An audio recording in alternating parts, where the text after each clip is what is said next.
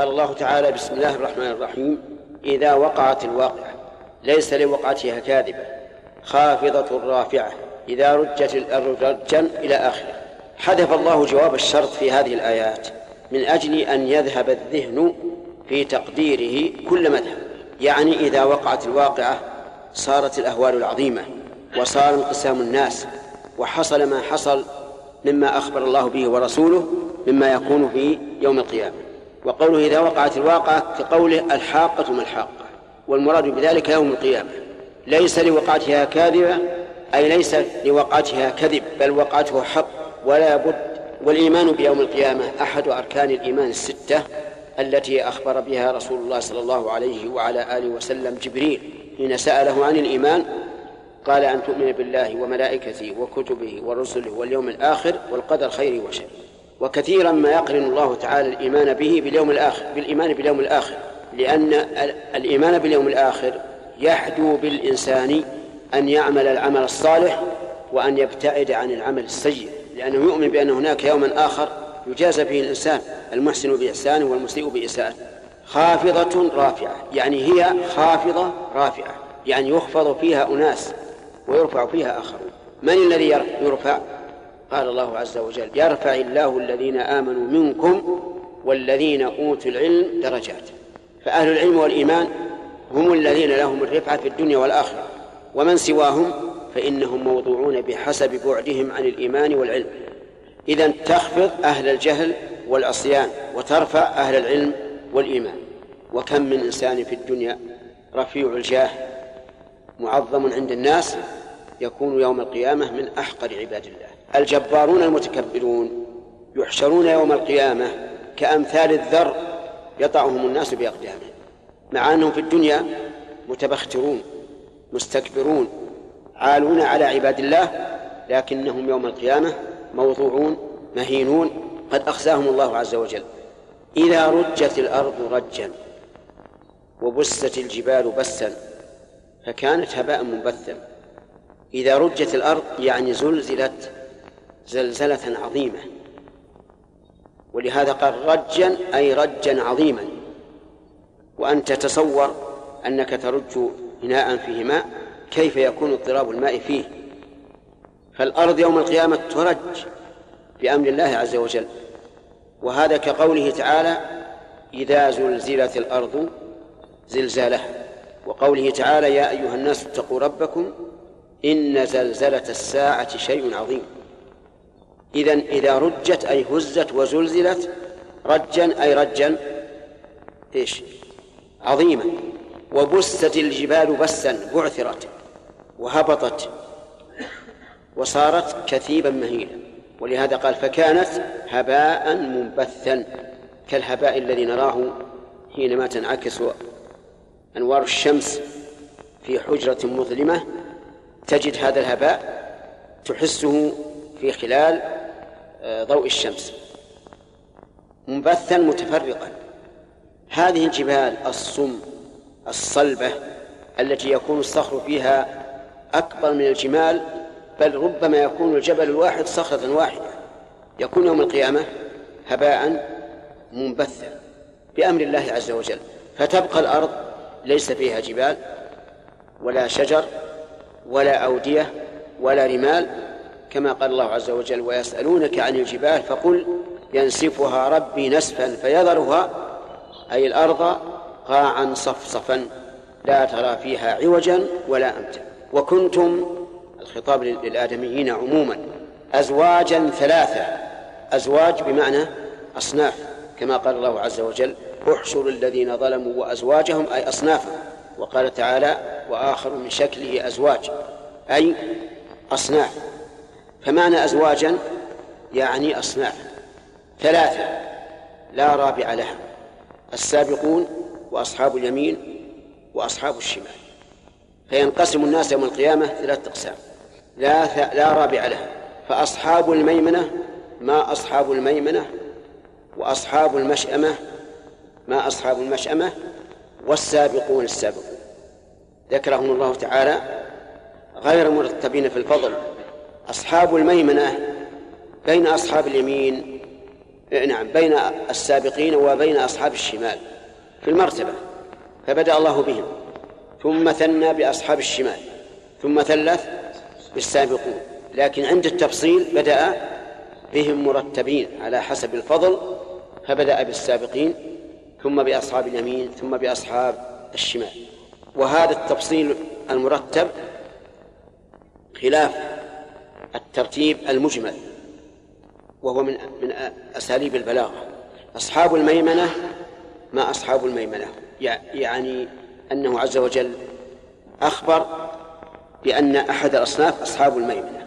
ثم قال ما أصحاب الميمنة؟ الميمنة من هم؟ سيأتي الله ذكرهم مفصلا.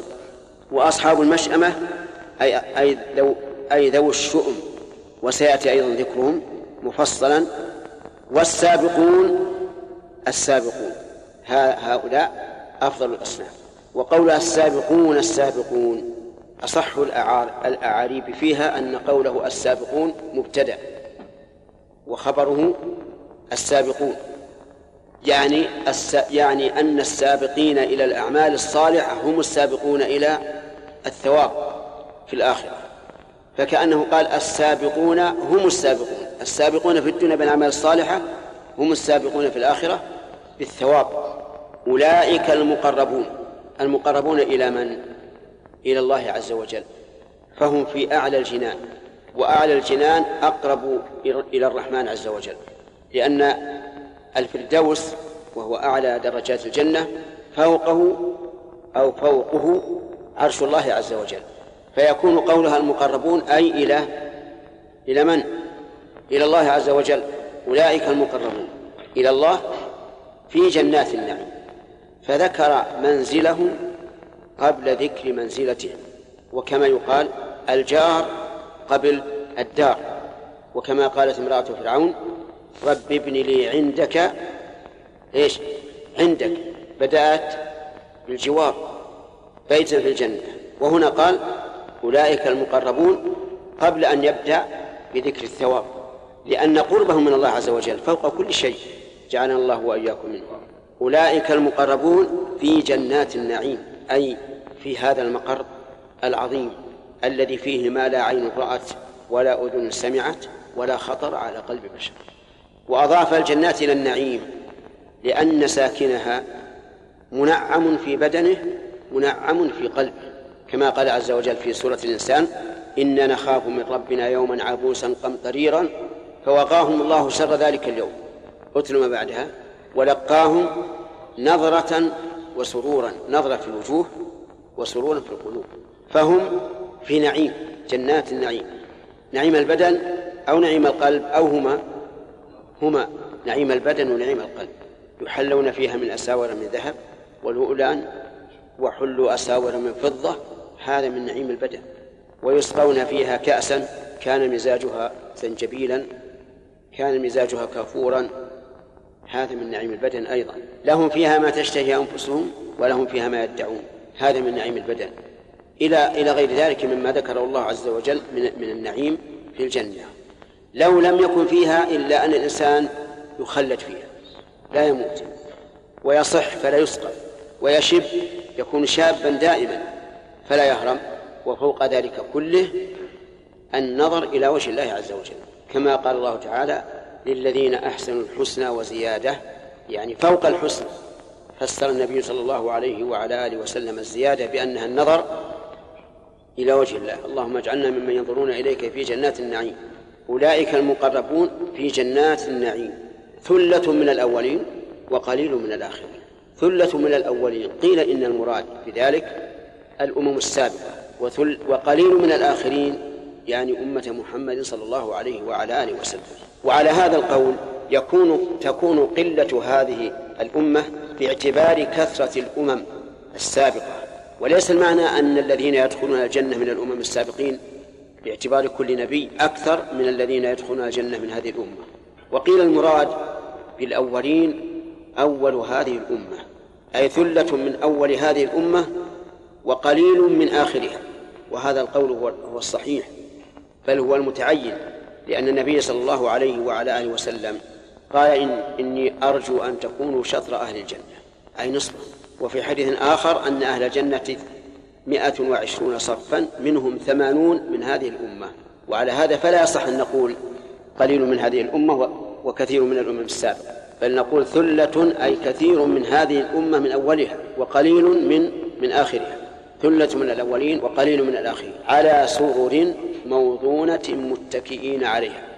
سرر جمع سرير وهو ما يتخذه الإنسان للجلوس والنوم. موضونة قال العلماء منسوجة من الذهب. متكئين عليها أي معتمدين على أيديهم وعلى ظهورهم. فهم في راحة في اليد وفي الظهر.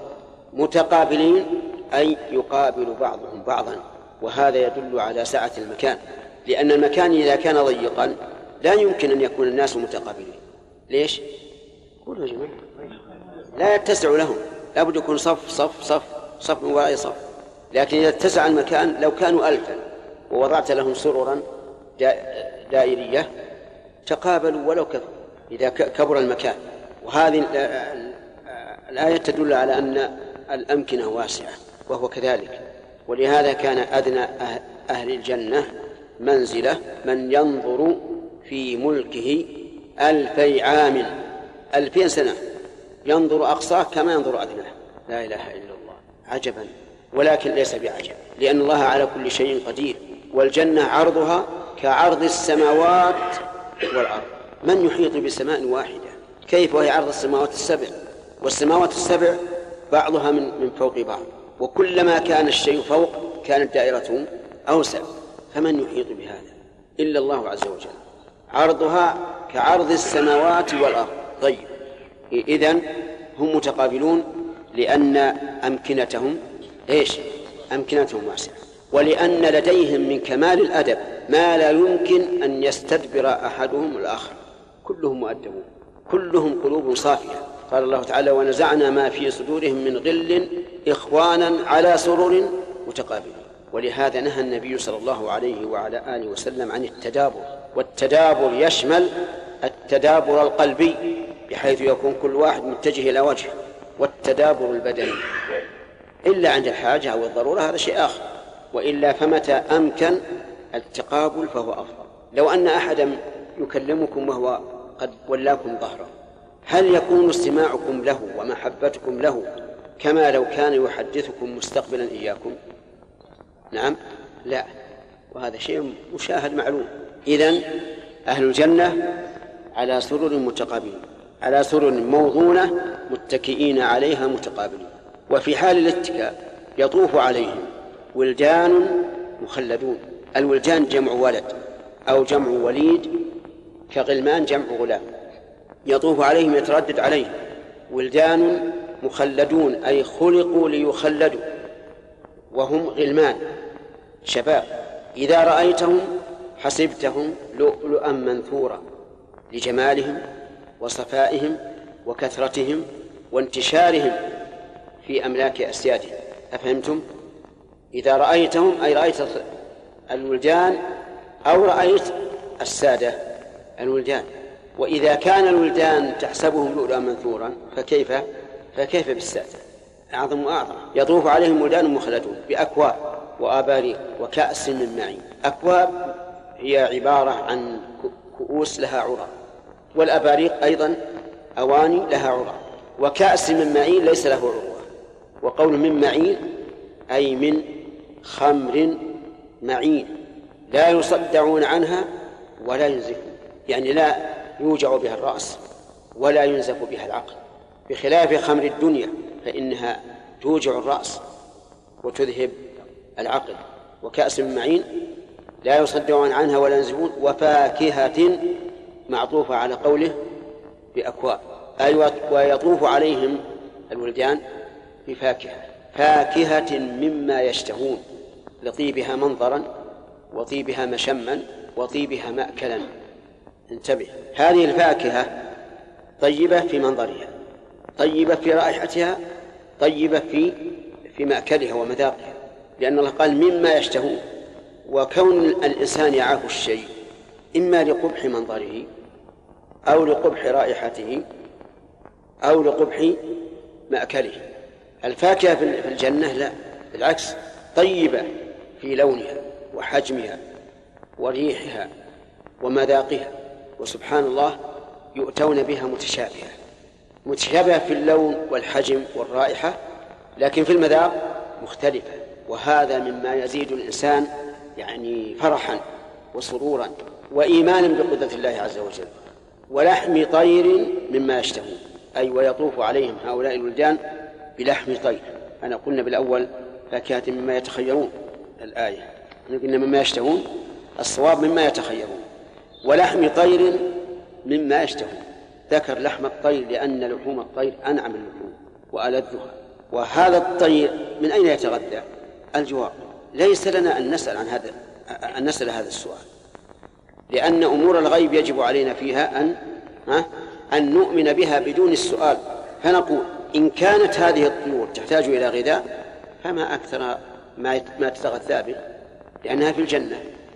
وإن كان لا تحتاج إلى غذاء فالله على كل شيء قدير. قال الله عز وجل وحور عين كأمثال اللؤلؤ المكنون. حور أي بيض. عين أي حسنات الأعين لأن عين جمع عين وهي ذات العين الواسعة الجميلة. كأمثال اللؤلؤ المكنون المكنون يعني المغطى حتى لا تفسده الشمس ولا الهواء ولا الغبار فيكون صافيا من أحسن اللؤلؤ. جزاء بما كانوا يعملون. أي يجزون بهذا الثواب الجزيل جزاء بما كانوا يعملون أي بعملهم أو بالذي كانوا يعملونه. فما هنا؟ يصح أن تكون مصدرية ويصح أن تكون اسما موصولا.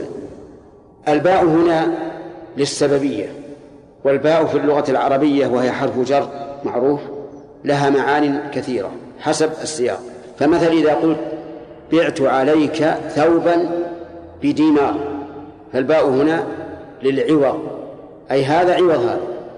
فيكون الثمن مكافئا للمثمن ولا فرق بينهما وتأتي الباء للسببية. كما في قوله تعالى فأنزلنا به الماء فأخرجنا به من كل الثمرات. فقوله أخرجنا به أي بسببه. الباء هنا جزاء بما كانوا يعملون. هل هي للعوض؟ أو للسببية. نعم. عوض. تعرف الفرق بينهما؟ العوض معناها أن الشيئين متكافئان. من يعرف؟ الأخ. من؟ نعم. البال السببية؟ نعم. البال السببية. ولا يصح أن تكون للعوض. لقول النبي صلى الله عليه وعلى آله وسلم لن يدخل الجنة أحد بعمله. أي بعوض. قالوا ولا أنت يا رسول الله؟ قال ولا أنا. إلا أن يتغمدني الله برحمته. إذا الباء في قوله جزاء بما كانوا يعملون أي أي بسبب عملهم وليس المعنى أنه عوض لأن الله لو أراد أن يعوضنا لكانت نعمة واحدة تحيط بجميع أعمالنا. أليس كذلك؟ وإن تعدوا نعمة الله لا تحصوها لكن إن نعد أعمالنا أحصيناها. فانتبه لهذا. ولذلك استشكل بعض العلماء كيف يقول الله عز وجل جزاء بما كانوا يعملون والنبي صلى الله عليه وعلى آله وسلم يقول لن يدخل الجنة أحد بعمله. أجابوا عن ذلك بأن الباء في النفي باء العوض والباء في الإثبات باب باء إيش؟ باء السببية. لا يسمعون فيها لغوا ولا تأثيما إلا قيلا سلاما سلاما. لا يسمعون أي أهل الجنة لا يسمعون فيها لغوا أي كلاما لا فائدة منه ولا تأثيما أي كلاما يأثم به الإنسان. فالكلام القبيح لا يوجد الكلام الذي لا خير فيه لا يوجد. إلا قيلا سلاما سلاما. قوله إلا قيلا هذا يسميه النحويون استثناء منقطعا والاستثناء المنقطع هو الذي يكون فيه المستثنى من غير جنس المستثنى منه. فقوله إلا قيلا سلاما سلاما هل هي من اللغو؟ لا. من التأثيم لا. إذن الاستثناء هنا منقطع. وعلامة الاستثناء المنقطع أن تجعل بدل إلا لكن فيستقيم الكلام. فهنا لو قيل في غير القرآن لا يسمعون فيها لغوا ولا تأثيما لكن قيلا. لاستقام الكلام. إذن إلا هنا للاستثناء المنقطع. لأن المستثنى ليس من جنس المستثنى منه. ومثل ذلك قوله تبارك وتعالى فذكر إنما أنت مذكر. لست عليهم بمسيطر إلا من تولى وكفر فيعذبه الله العذاب الأكبر قوله إلا هنا الاستثناء منقطع لأن ما بعد إلا ليس من جنس ما قبلها. لأن الرسول صلى الله عليه وعلى آله وسلم ليس بمسيطر لا على الكافرين ولا غيرهم فتكون إلا هنا بمعنى لكن. ولهذا جاءت الفاء فيعذبه وعليه لو أن أحدا وقف وقال لست بمسيطر فالوقف صحيح لأن إلا هنا منقطعة ليست متصلة بما قبلها. إلا قيلا سلاما سلاما يعني إلا قولا فيه السلام وإدخال السرور. والفرح بين أهل الجنة جعلنا الله وإياكم منهم. ثم قال عز وجل وأصحاب اليمين ما أصحاب اليمين. هذه الطبقة الثانية. الطبقة الأولى ماذا نصفهم؟ السابقون. الطبقة الثانية وأصحاب اليمين. دونهم. ما أصحاب اليمين؟ استفهام تعجب وتفخيم. يعني أي قوم هؤلاء؟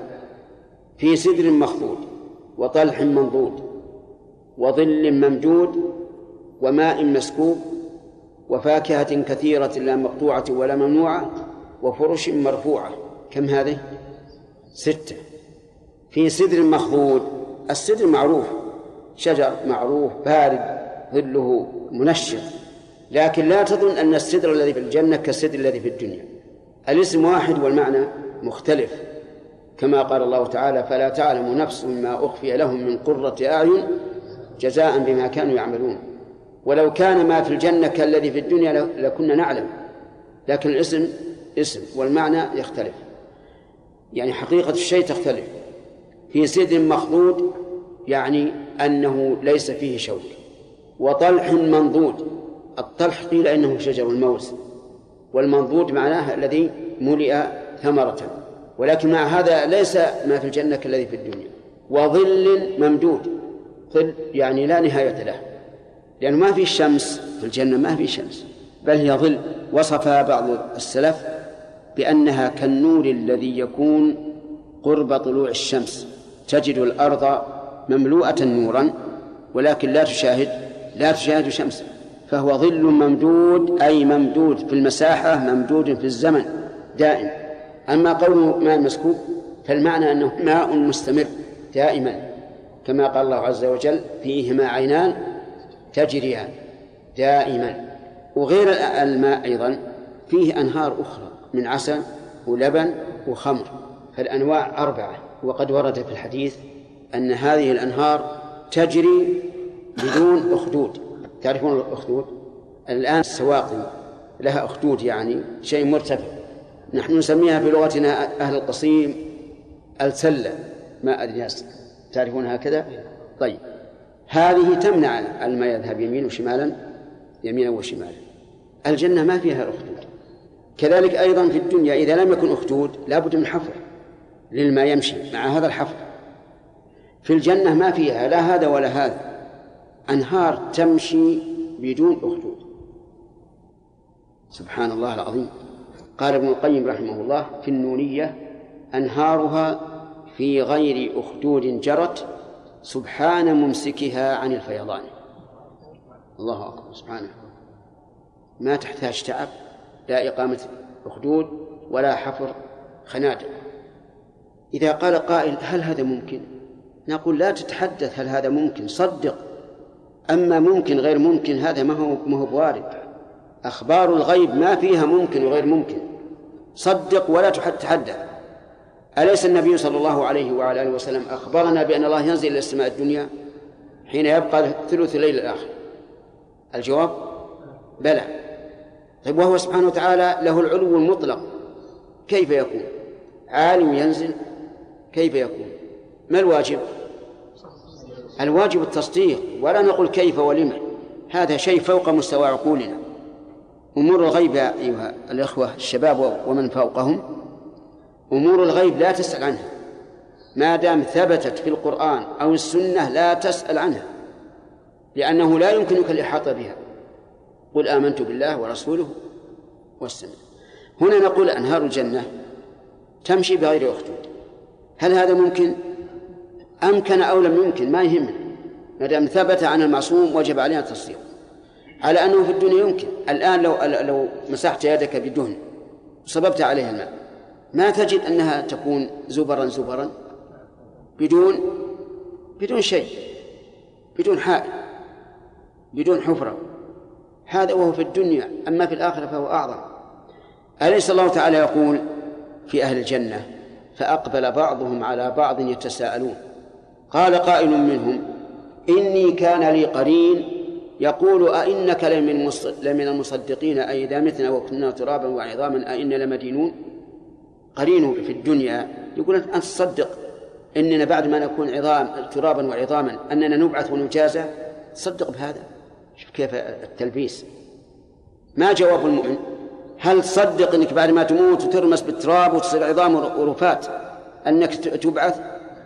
مصدق والله. أشد مما أصدق بالشمس هذا القرين السيء يقول قرينه أنت تصدق بهذا؟ أإذا متنا وكنا ترابا وعظاما أين لمدينون؟ وهو قرين بالدنيا لكن هذا من الله عليه بالثبات وثبت. وصار من أهل الجنة فقال لأصحابه هل أنتم مطلعون؟ تعال نطلع على قرين اللي كان يقول لها الكلام هذا.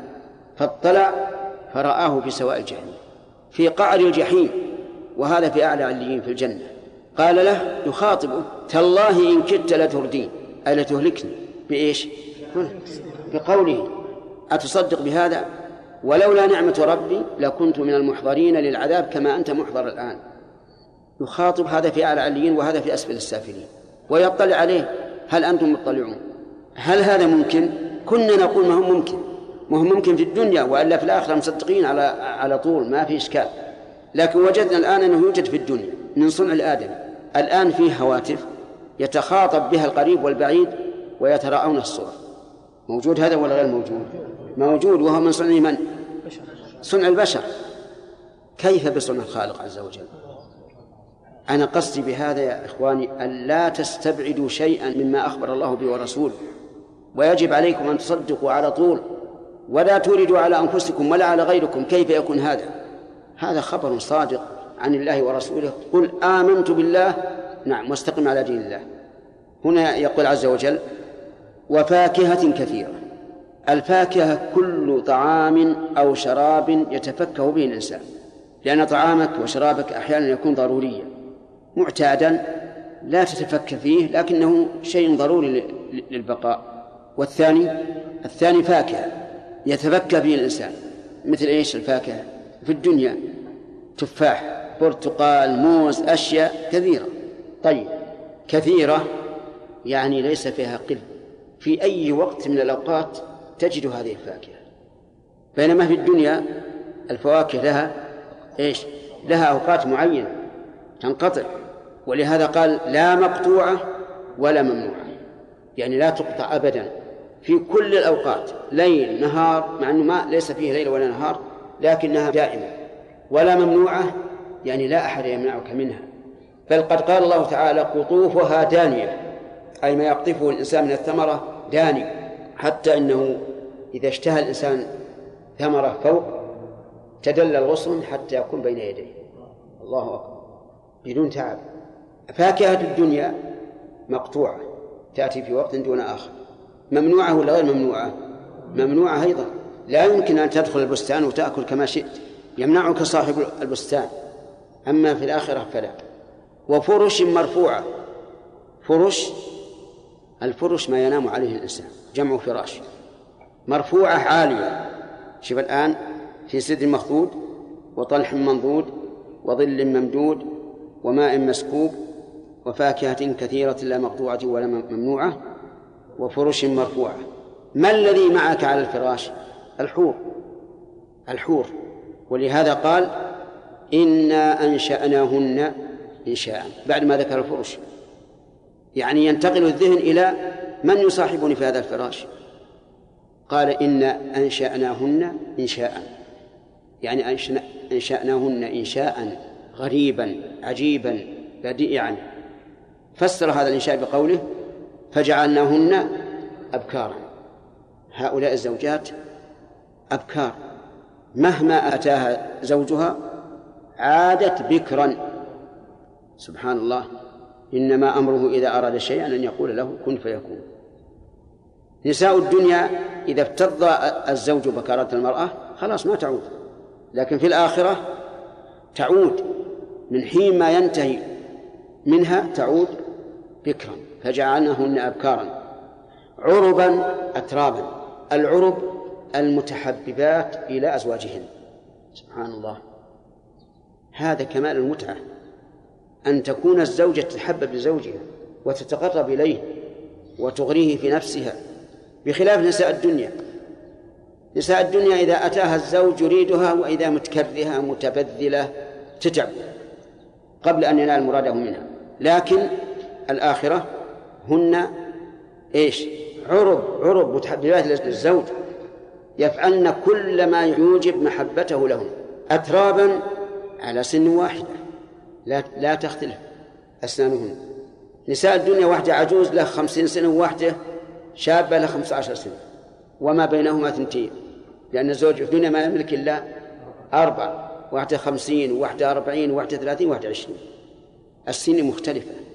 بالطبع أنه إذا اختلفت السنين تختلف رغبة الزوج. أليس كذلك؟ في الغالب يرغب بالصغيرة أكثر مما يرغب في الكبيرة فيبقى متذبذبا.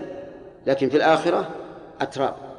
ما تختلف أسنانهم على سن واحدة ثم قال عز وجل لأصحاب اليمين أي ذلك المذكور من النعيم النفسي والبدني لأصحاب اليمين.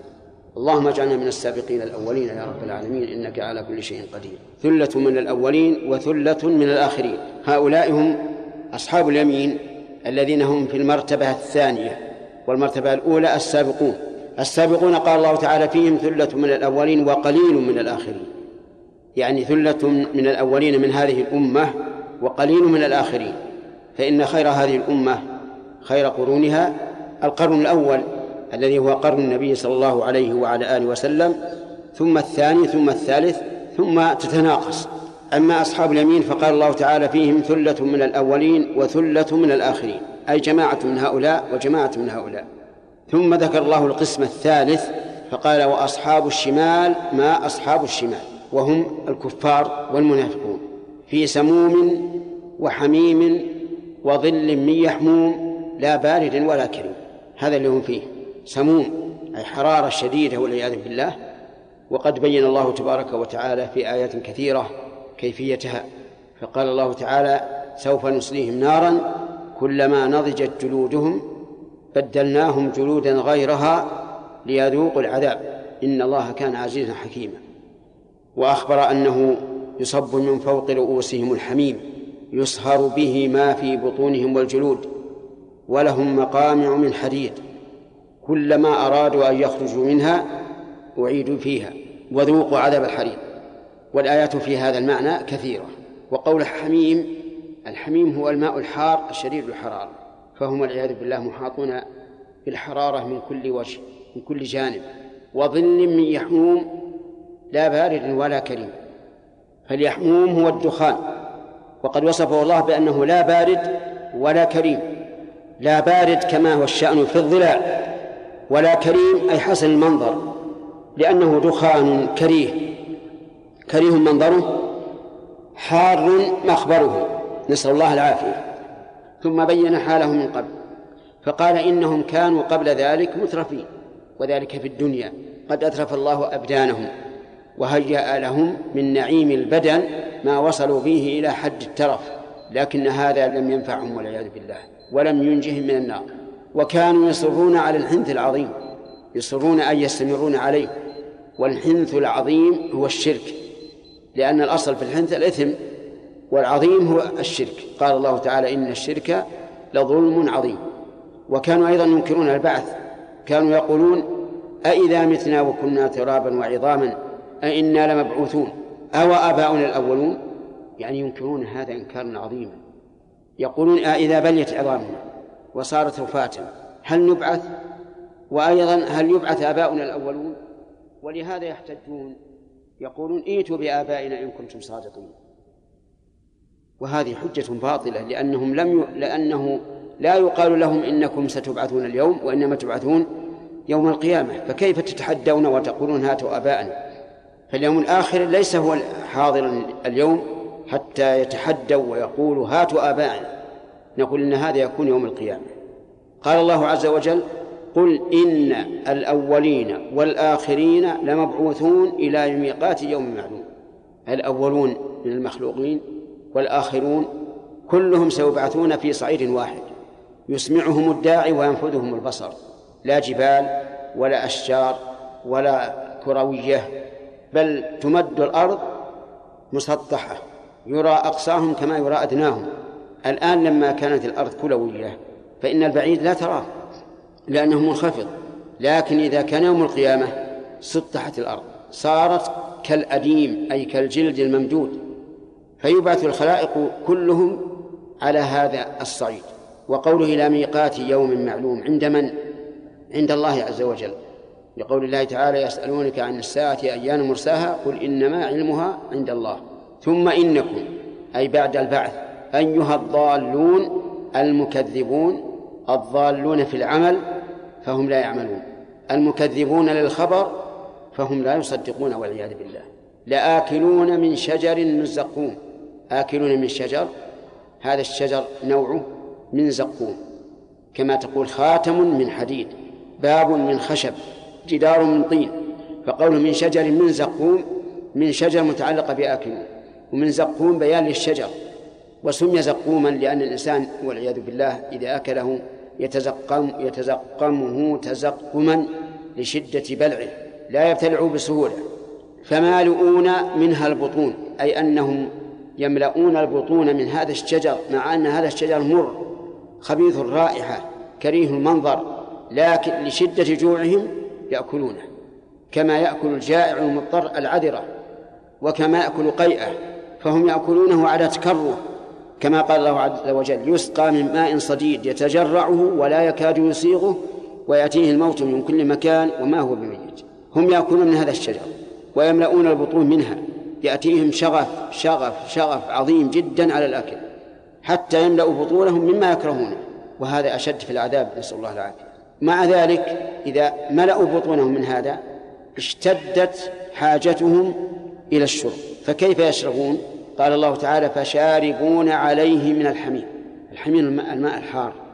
يشربون من ماء حار بعد أن يستغيثوا مدة طويلة.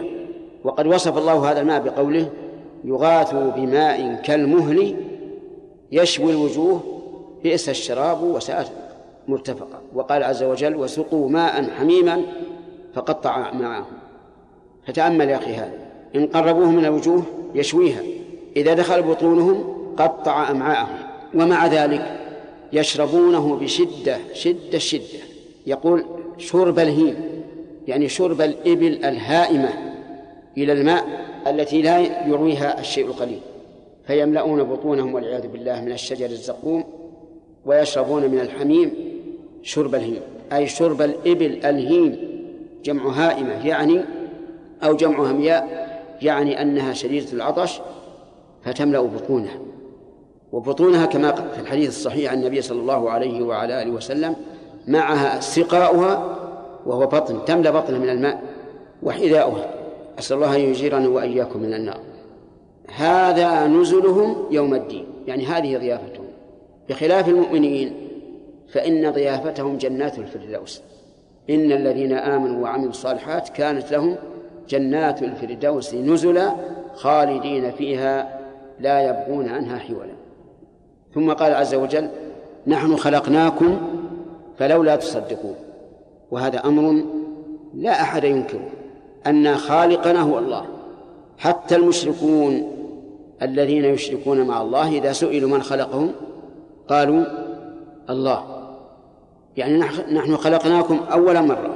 فلولا تصدقون أي في إعادتكم ثانية مرة. ولولا هنا بمعنى هل لا تصدقون. كان الواجب عليهم وهم يصدقون بأن خالقهم أول مرة هو الله أن يصدقوا بالخلق الآخر لأن القادر على الخلق الأول قادر على الخلق الآخر من باب أولى كما قال عز وجل وهو الذي يبدأ الخلق ثم يعيده وهو أهون عليه. وقال عز وجل وأن عليه النشأة الأخرى. إذا نحن خلقناكم متى؟ أول مرة. فلولا تصدقون أي فهل لا تصدقون أننا نعيدكم نخلقكم ثاني مرة؟ لأن القادر على الخلق أول مرة قادر على الخلق المرة الأخرى. ثم ضرب الله تعالى مثلا بل أمثالا بما فيه وجودنا وما فيه بقاؤنا وما فيه استمتاعنا. فقال أفرأيتم ما تمنون؟ أأنتم تخلقونه أم نحن الخالقون؟ يعني أخبروني عن هذا المني الذي يخرج منكم. هل أنتم تخلقونه أم الله؟ الجواب الله عز وجل. هو الذي يخلقه فيخرج من بين الصلب والترائب. هو الذي يخلقه في الرحم خلقا من بعد خلق. فنحن لا نوجد هذا المني ولا نطوره في الرحم بل ذلك إلى الله عز وجل.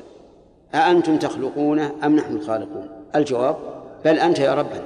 نحن قدرنا بينكم الموت أي قضيناه بينكم. فكل نفس ذائقة الموت. اللهم اجعلها على الحق العدل. كل نفس ذائقة الموت ولا بد. حتى الأنبياء والرسل. قال الله تعالى وما جعلنا لبشر من قبلك الخلد أفإن مت فهم الخالدون. نحن قدرنا بينكم الموت وما نحن بمسبوقين على أن نبدل أمثالكم. يعني لا أحد يسبقنا فيمنعنا أن نبدل أمثالكم. بل نحن قادرون على ذلك. وسوف يبدل الله تعالى أمثالنا. أن ينشئنا خلقا آخر وذلك يوم القيامة. وننشئكم فيما لا تعلمون وذلك يوم القيامة. ولقد علمتم النشأة الأولى. علمتم النشأة الأولى وأنكم نشأتم في بطون أمهاتكم وأخرجكم الله عز وجل من العدم. فلولا تذكرون أي فهل لا تذكرون وتتعظون هذا دليل عقلي من الله عز وجل يعرضه على عباده. يقول إننا بدأناكم أول مرة وإذا بدأناكم أول مرة فلسنا بمسبوقين على أن نعيدكم ثاني مرة. أفرأيتم ما تحدثون؟ أأنتم تزرعونه أم نحن الزارعون؟ يعني أخبروني أيها المكذبون بالبعث عن الذي تزرعونه؟ بالحرث. هل أنتم الذين تخرجونه زرعا بعد الحب أم نحن الزارعون؟ الجواب بل أنت يا ربنا أنت الذي تزرعه أي تنبته حتى يكون زرعا. كما قال جل وعلا إن الله فالق الحب والنوى. فلا أحد يستطيع أن يفلق هذه الحبة حتى تكون زرعة ولا هذه النواة حتى تكون نخلة إلا الله عز وجل. لو نشاء لجعلناه حطاما ولم يقل عز وجل لو نشاء لم نخرجه. قال لجعلناه حطاما يعني بعد أن يخرج ويكون زرعا وتتعلق به النفوس يجعله الله تعالى حطاما. وهذا أشد ما يكون سببا للحزن والأسف لأن الشيء قبل أن يخرج لا تتعلق به النفوس. فإذا خرج وصار زرعا ثم سلط الله عليه آفة فكان حطاما أي محطوما لا فائدة منه فهو أشد حسرة. فظلتم تفكهون إنا لمغرمون بل نحن محرومون. يعني تتفكهون بالكلام تريدون أن تذهبوا الحزن عنكم فتقولون إنا لمغرمون. أي لحقنا الغرم بهذا الزرع الذي صار حطاما. ثم تستأنفون فتقولون بل نحن محرومون. أي حرمنا هذا الزرع وصار حطاما ففقدناه. ثم انتقل الله عز وجل إلى مادة أخرى هي مادة الحياة وهي الماء. فقال أفرأيتم الماء الذي تشربون؟ يعني أخبرونا عنه. من الذي خلقه من الذي أوجده؟ أأنتم أنزلتموه من المزن أم نحن المنزلون؟ الجواب بل أنت يا ربنا. يعني هل أنتم أنزلتم الماء الذي تشربونه من المزن أي من السحاب أم نحن المنزلون؟ الجواب هو الله عز وجل لأنه ينزل من السحاب فيبقى غدرانا في الأرض وما شربته الأرض يسلكه الله تعالى ينابيع في الأرض يستخرج بالآلات من الآبار ويجري من العيون فأصل الماء الذي نشرب أصله من المزن من السحاب ولذلك إذا قل المطر في بعض الجهات قل الماء وغار الماء واحتاج الناس إلى إلى الماء. لو نشاء جعلناه أجاجا أي جعلناه مالحا كريه الطعم لا يمكن أن يشرب.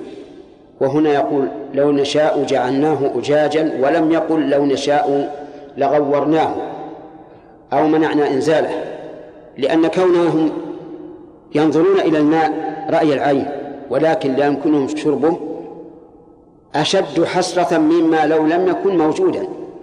والله عز وجل يريد أن يتحداهم بما هو أعظم شيء في حسرة نفوسهم. لو نشاء جعلناه أجاجا. فلولا تشكرون أي فهل لا تشكرون الله عز وجل على إنزاله من المزن وعلى كونه سائغا عذبا لذيذ الطعم سريع الهضم.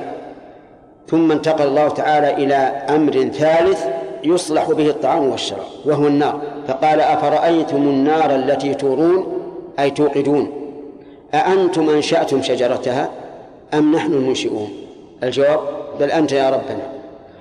شجرة النار هي شجر معروف في الحجاز وربما يكون معروفا في غيره. يسمى المرخ والغفار. هذا الشجر له خاصية. إذا ضرب بالمرء أو بشيء ينقدح مع المماسة اشتعل نارا. يوقد منه. وهو معروف. ولهذا يقال في كل شجر نار واستمجد المرخ والغفار يعني صار أعظمها. هذه النار التي نوقدها ونطبخ عليها طعامنا ونسخن مياهنا وننتفع بها. أأنتم أنشأتم شجرتها أم نحن منشئون؟ الجواب بل أنت يا ربنا. نحن جعلناها تذكرة. تذكر بالنار نار الآخرة مع أن نار الآخرة فضلت على هذه بتسعة وستين جزءا. على نار الدنيا كلها بما فيها من النيران الحارة الشديدة الحرارة ومتاعا للمقوين أي للمسافرين. يتمتعون بالنار بالتدفئة والدلالة على المكان لأنه في ذلك الوقت وإلى وقت قريب كان الناس يستدلون على الأمكنة بنار يضعونها على مكان مرتفع تهدي الضال. ويضرب المثل في الدلالة بالعلم عليه النار. كما قالت الخنساء ترثي أخاها صخرا وإن صخرا لا تأتم الهداة به كأنه علم أي جبل في رأسه نار يهتدي الناس إليها. فسبح باسم ربك العظيم أي سبح الله عز وجل بهذا الاسم. فقل سبحان ربي العظيم. والتسبيح يعني أن الله تعالى منزه عن كل نقص وعيب. فإذا قلت سبحان الله فالمعنى أني أنزهك يا ربي من كل نقص وعيب. وقوله العظيم أي ذو العظمة البالغة. لما نزلت هذه الآية قال النبي صلى الله عليه وعلى آله وسلم اجعلوها في ركوعكم. ولما نزل سبح اسم رب ربك الأعلى قال اجعلوها في سجودكم. ولهذا ينبغي للإنسان إذا كان يصلي وقال سبحان ربي العظيم أن يستحضر أمر الله وأمر رسول الله صلى الله عليه وسلم. أمر الله في قوله فسبح باسم ربك العظيم. وأمر الرسول في قوله اجعلوها في ركوعكم حتى يجمع بين الإخلاص لله والمتابعة لرسول الله صلى الله عليه وعلى آله وسلم. فلا أقسم بمواقع النجوم وإنه لقسم لو تعلمون عظيم. يخبر الله تبارك وتعالى أنه يقسم بمواقع النجوم ولا في قوله فلا أقسم للتنبيه والتوكيد وليست للنفي لأن المراد إثبات القسم وليس نفيه. وهذا كقوله تعالى لا أقسم بهذا البلد وقوله تعالى فلا أقسم بيوم القيامة وقوله تعالى فلا وربك لا يؤمنون وأمثال ذلك. يؤتى بلا بصورة النفي ولكن المراد بذلك التوكيد والتنبيه. والقسم تأكيد الشيء. بذكر معظم بأدوات مخصوصة وهي الواو والباء والتاء. وقوله بمواقع النجوم اختلف فيها العلماء رحمهم الله فمنهم من قال إن المراد بذلك أوقات نزول القرآن لأن القرآن نزل مفرقا والشيء المفرق يسمى منجما كما يقال في الدين المقسط على سنوات أو أشهر. يقال إنه دين منجم وقيل المراد بمواقع النجوم مواقع الطلوع والغروب لأن مواقع غروبها إيذان بالنهار ومواقع طلوعها إيذان بالليل وتعاقب الليل والنهار من آيات الله العظيمة التي لا يقدر عليها إلا الله عز وجل. فيكون الله تبارك وتعالى أقسم بما يدل على إقبال الليل وإدباره. وقيل المراد بمواقع النجوم الأنواء وكانوا في الجاهلية يعظمونها حتى إنهم يقولون إن المطر ينزل بالنوء ويقولون مطرنا بنوء كذا وكذا. والمهم أن الله تعالى أقسم بمواقع النجوم على أمر من أعظم الأمور وهو قوله إنه لقرآن كريم. لكن الله بين عظم هذا القسم قبل أن يبين المقسم عليه. فقال وإنه لقسم عظيم. وأتى بالجملة الاعتراضية في قوله لو تعلمون إشارة إلى أنه يجب أن نتفطن لهذا القسم وعظمته حتى نكون ذوي علم به. وإنه لقسم لو تعلمون عظيم إنه لقرآن كريم. أي إن الذي نزل على محمد صلى الله عليه وسلم لقرآن كريم والكرم يراد به الحسن والبهاء والجمال كما في قول النبي صلى الله عليه وعلى آله وسلم لمعاذ بن جبل حين بعثه إلى اليمن وأمره أن يبين للناس أن أن عليهم زكاة في أموالهم. قال إياك وكرائم أموالهم. كرائم جمع كريمة والمراد بها الشاة الحسنة الجميلة. وهو كريم عن القرآن كريم في ثوابه فالحرف بحسنة والحسنة بعشر أمثالها وهو كريم في آثاره على القلوب وصلاحها فإن قراءة القرآن تلين القلوب وتوجب الخشوع لله عز وجل وكريم في آثاره بدعوة الناس إلى شريعة الله كما قال تعالى فلا تطع الكافرين وجاهدهم به جهادا كبيرا. فالمهم أن القرآن كريم بكل معنى الكرم. إنه لقرآن كريم في كتاب مكنون لا يمسه إلا المطهرون. اختلف العلماء في الكتاب المكنون فقيل إنه اللوح المحفوظ. لقوله تعالى بل هو قرآن مجيد في لوح محفوظ. وقيل المراد به الكتب التي بأيدي الملائكة. كما قال تعالى فمن شاء ذكره في صحف مكرمة مرفوعة مطهرة بأيدي سفرة كرام بررة. وهذا القول رجحه ابن القيم رحمه الله في كتابه التبيان في أقسام القرآن. أن المراد به الصحف التي بأيدي الملائكة. وأكثر المفسرين على أن المراد به اللوح المحفوظ. لا يمسه أي لا يمس هذا الكتاب المكنون إلا المطهرون وهم الملائكة. طهرهم الله تعالى من الشرك والمعاصي ولهذا لا تقع من الملائكة معصية. بل هم ممتثلون لأمر الله قائمون به على ما أراد الله. تنزيل من رب العالمين. وقبل أن نفوت الآية التي قبلها ذهب بعض المفسرين إلى قول غريب. وقال المراد بقوله لا يمسه إلا المطهرون أي لا يمس القرآن إلا طاهر. ولكن هذا قول ضعيف. لا تدل عليه الآية.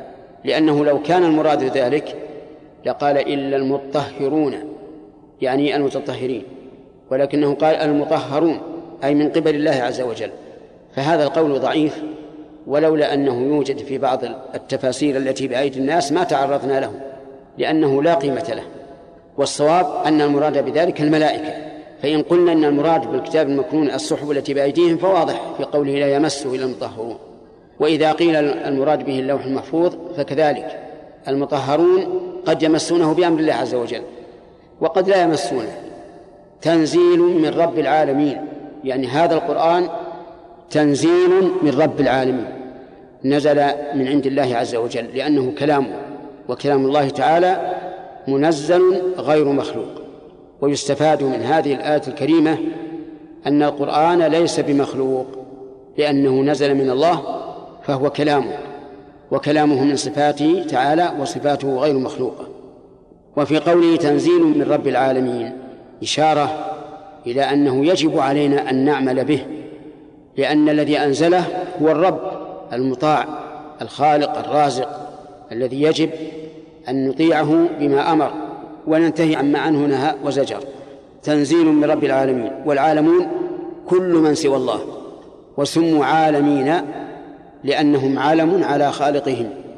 فإن هذا الخلق إذا تأمله الإنسان دله على ما لله عز وجل من عظمة وسلطان ورحمة وغير ذلك من صفاته. أفبهذا الحديث أنتم مدهنون يعني أبعد هذا البيان لعظمة القرآن الكريم. تدهنون به أي تدهنون به الكفار وتسكتون عن بيانه وعن العمل به. وهذا الاستفهام للإنكار لأن الواجب على من آمن بأنه تنزيل من رب العالمين وأنه قرآن كريم وأنه لا يمسه إلا المطهرون الواجب أن يصارح ويصرح ولا يدهن.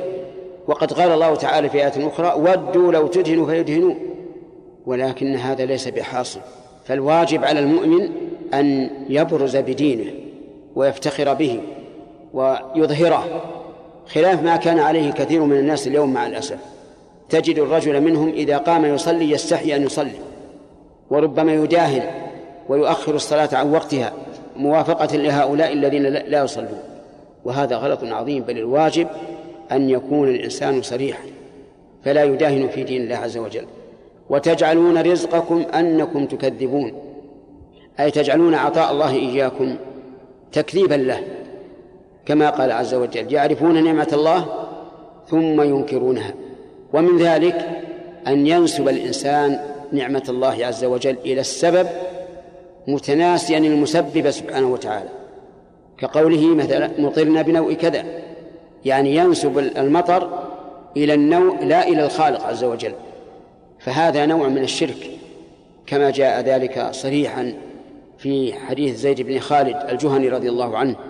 أن النبي صلى الله عليه وعلى آله وسلم صلى بهم صلاة الصبح ذات يوم في الحديبية وقد نزل مطر.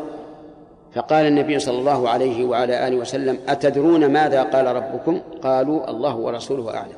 قال قال أصبح من عبادي مؤمن بي وكافر. يعني انقسموا إلى قسمين مؤمن وكافر. فأما من قال مطرنا بفضل الله ورحمته فذلك مؤمن بي كافر بالكوكب.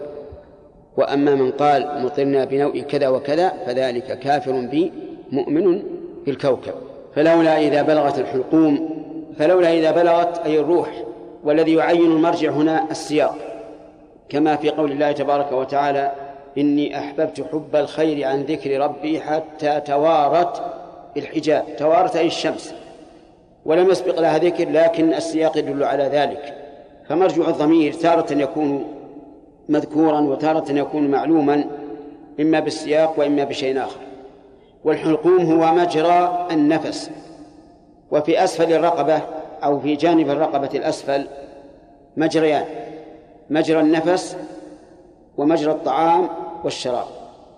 مجرى الطعام والشراب يسمى المري ومجرى النفس الحلقوم وهو عبارة عن خرزات دائرية لينة.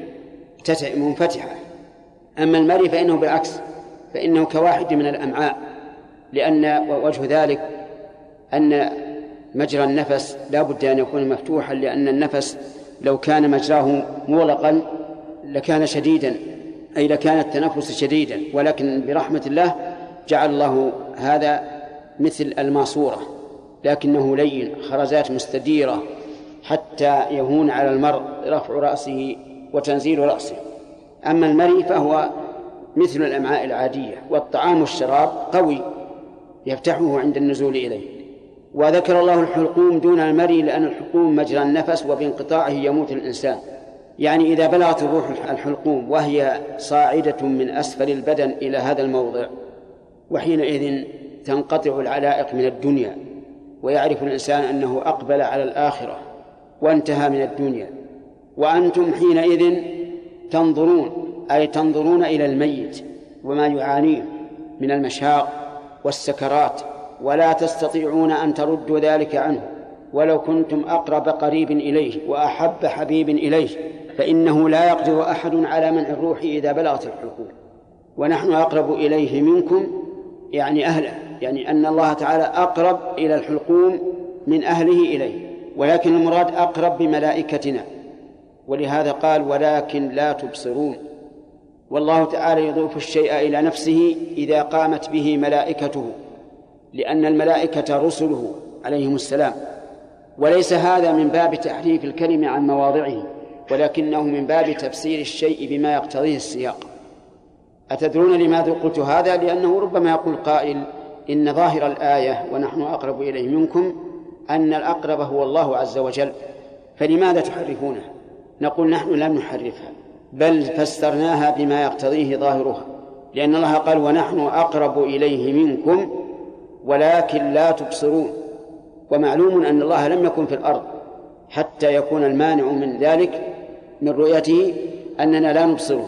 إذا هم الملائكة لكننا لا نبصرهم. فإذا قلتم كيف يضيف الله الشيء إلى نفسه والمراد الملائكة قلنا لا غرابة في ذلك. فإن الله يضيف الشيء إلى نفسه وهو من فعل الملائكة لأنهم رسله ففعلهم فعله ألم تر إلى قول الله تبارك وتعالى لا تحرك به لسانك لتعجل به إن علينا جمعه وقرآنه فإذا قرأناه فاتبع قرآنه. إذا قرأناه المراد قرأه جبريل ما قرأه الله؟ لكنه أضاف فعل جبريل إليه لأنه بأمره وهو الذي أرسله به. إذن فلولا إذا بلغت الحلقوم أي بلغت روح المحتضر الحلقوم صاعدة من أسفل البدن. وأنتم أيها الأقارب والأصدقاء تنظرون حينئذ ونحن أقرب إليه منكم يعني ملائكة ملائكتنا أقرب إليه منكم لأنهم حضروا لقبض الروح. والله تبارك وتعالى قد حفظ الإنسان في حياته وبعد مماته. في حياته هناك ملائكة يحفظونه من أمر الله. بعد مماته ملائكة يقبضون روحه ويحفظونها لا يفرطون فيها إطلاقا فهم قريبون من الميت. ولكننا نحن لا نبصرهم لأن الملائكة عالم غيبي لا يرام. فلولا إن كنتم غير مدينين ترجعونها. أي فهل إن كنتم غير مجزجين؟ أي غير مبعوثين ومجازين مجازين على أعمالكم؟ ترجعونها إن كنتم صادقين. الجواب لا يمكن. وحينئذ يجب أن تصدقوا بالبعث والجزاء لأنكم لا تقدرون على رد الروح حتى لا تجازى فأيقنوا بالبعث. ثم قسم الله تعالى المحتضرين إلى ثلاثة أقسام. فقال فأما إن كان من المقربين فروح وريحان وجنة نعيم اللهم اجعلنا منهم.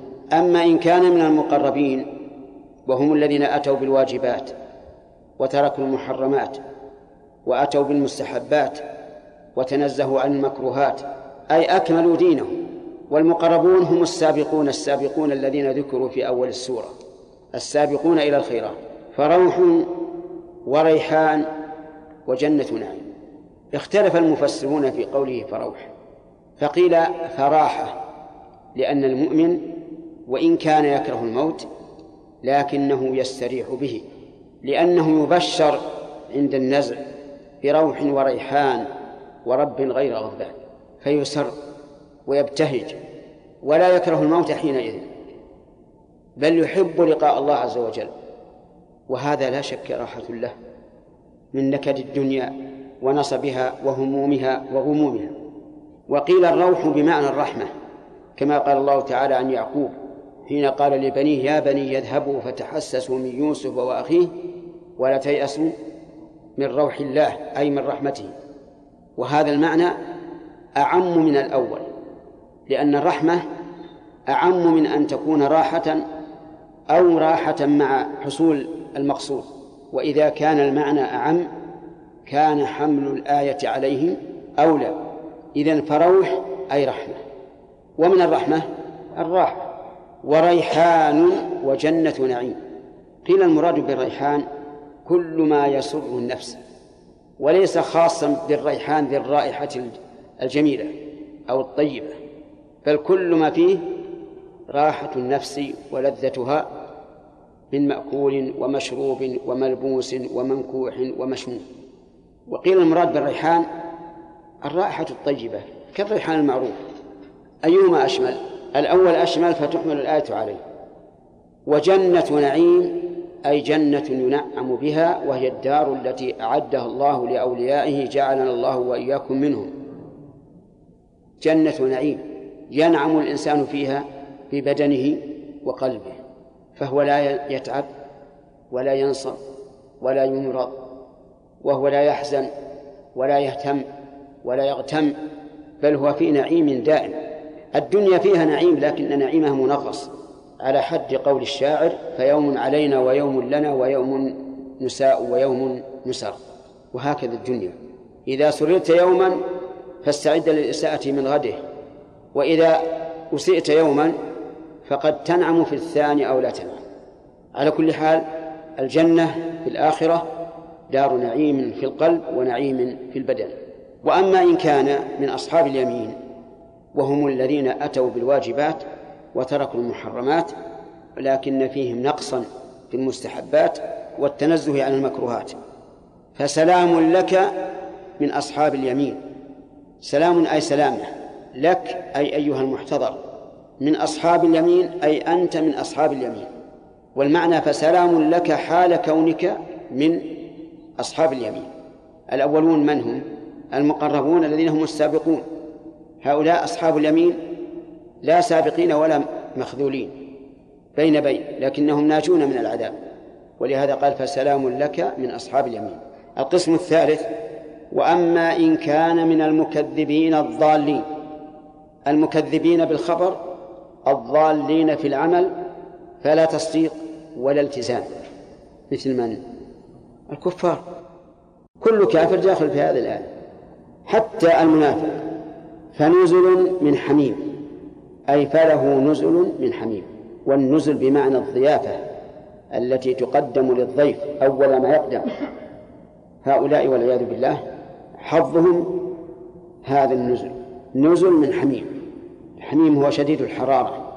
وتصلية جحيم أي يصلون الجحيم فيخلدون فيها. والجحيم من أسماء النار. أعاذنا الله وإياكم منها. إن هذا لهو حق اليقين. إن هذا المذكور لكم وهو انقسام الناس إلى هذه الأقسام الثلاثة لهو حق اليقين أي اليقين المحقق المتأكد. وصدق الله عز وجل. لا يمكن أن يخرج الناس عن هذه الأقسام الثلاثة وهي الأخ المقربون وأصحاب اليمين والمكذبون الضالون لا يمكن يخرجوا عن هذا.